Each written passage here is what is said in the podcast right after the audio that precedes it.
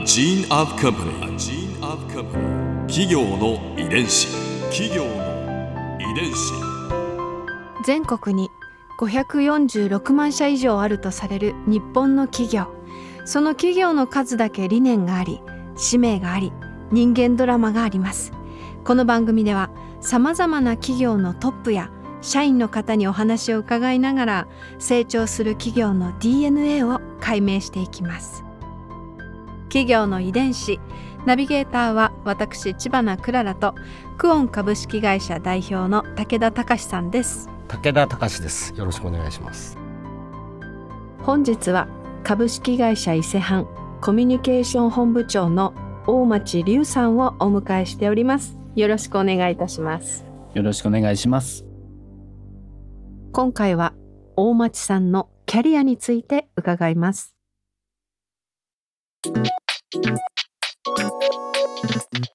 企業。の遺伝子。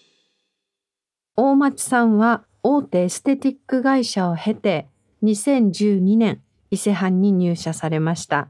現在はコミュニケーション本部長として企業広報ブランド宣伝 SNS プロモーションなどなどユーザーコミュニケーション全般を統括していらっしゃいます。うん。伊勢藩さんにどういった魅力を感じて入社されたんですか？まあもともとエステの会社でマーケティングに結構長く携わってたんですけども、うん。エステの会社にいらしたんですね。そうなんですよ。ああ。TBC というエステティックの会社にいました。うーん。バリバリのベンチャー企業というか初代アントレプレナーシップの会社まあそうですね。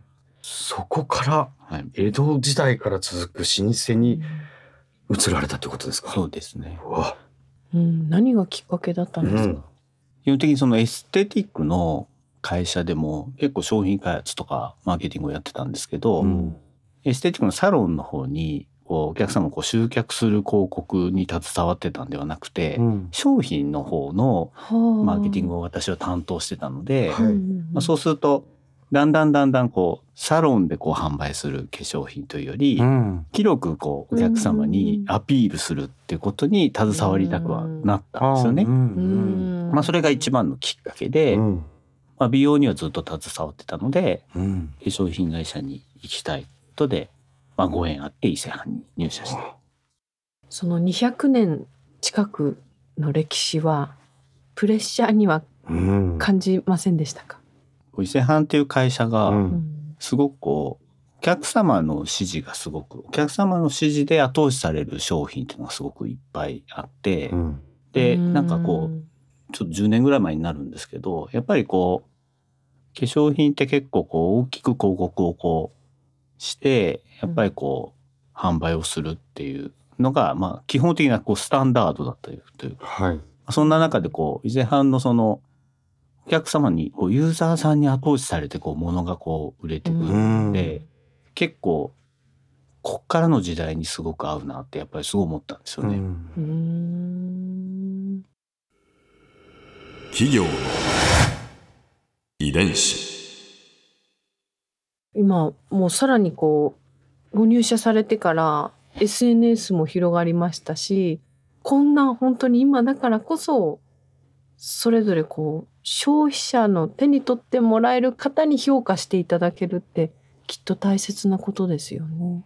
そうですね。うんなんかやっぱり入社した時に化粧品ってこう口コミサイトみたいうんなのがすごく影響力があってまあそれは結構もう、まあ、消費者の方がそれを見てうんランキングが上位のものを買おうみたいなこと買うも買う1位になってたら 見ますもん。それは結構あったんですよね。うんうんうんうんまあ、ただそれこそ私反則部門に配属されて、はい。すぐちょうどこう本当にデジタルマーケティングって黎明期で SNS もほとんどまだ企業が使ってなかったというか、うん。そういう時代だったんですよね。うん。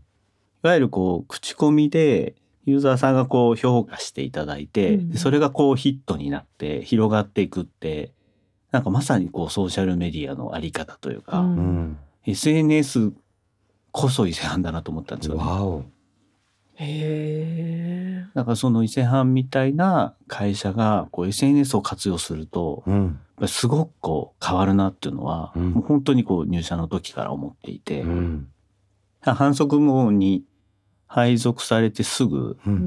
数ヶ月でもううちの主力のヒロインメイクのツイッターのアカウントはもう立ち上げてました。ええ伊勢藩の宣伝広報って、その六代目亀之助さんの伝統をそのまま引き継ぐポジションですよね。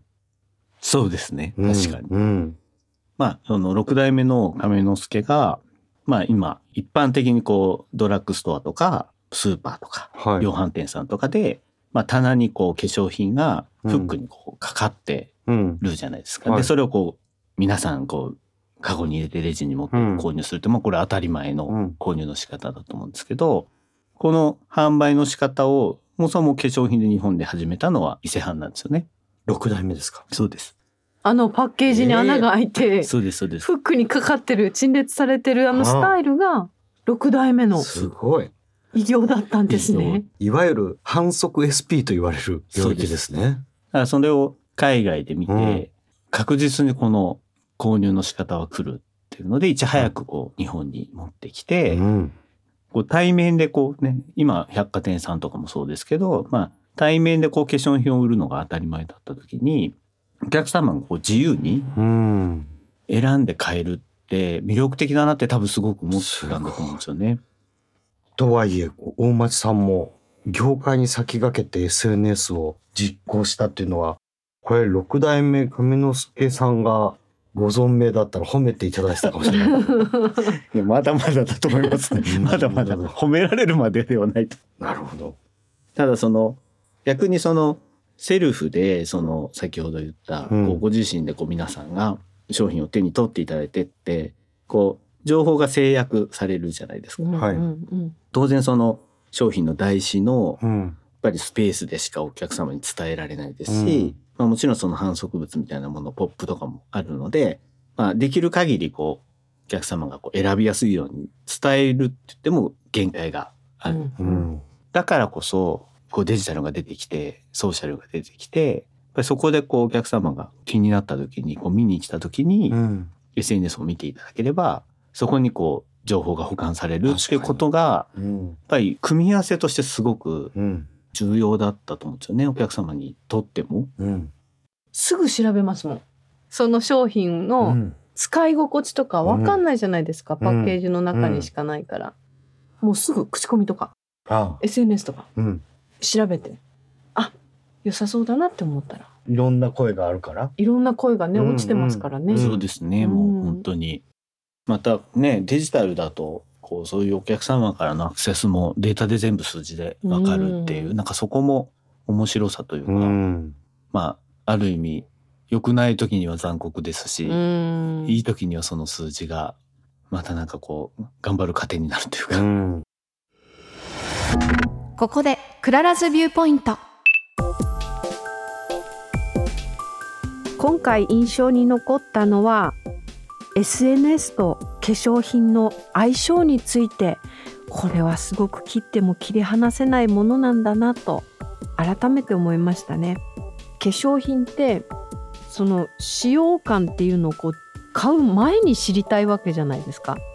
でその商品で私がやりたいことが叶うのかっていうところがきっと消費者の一番知りたいところででそれを知るためにはやっぱり SNS ってすごくいい情報源だと思うんですよね。まあいろんな声が落ちててすごくこう企業さんにとっては大変な面もあるかもしれないですけどやっぱり消費者にとってはそれがすごくこういい循環っていうかもっとメイク熱を高めてくれるっていうかもっと楽しいものにしてくれているような気がしてだからこういった今の時代の SNS との相性の良さっていうのがきっともっとこの先もより良い商品につながっていくのかななんて思いながらお話を聞いていました。企業の遺伝子。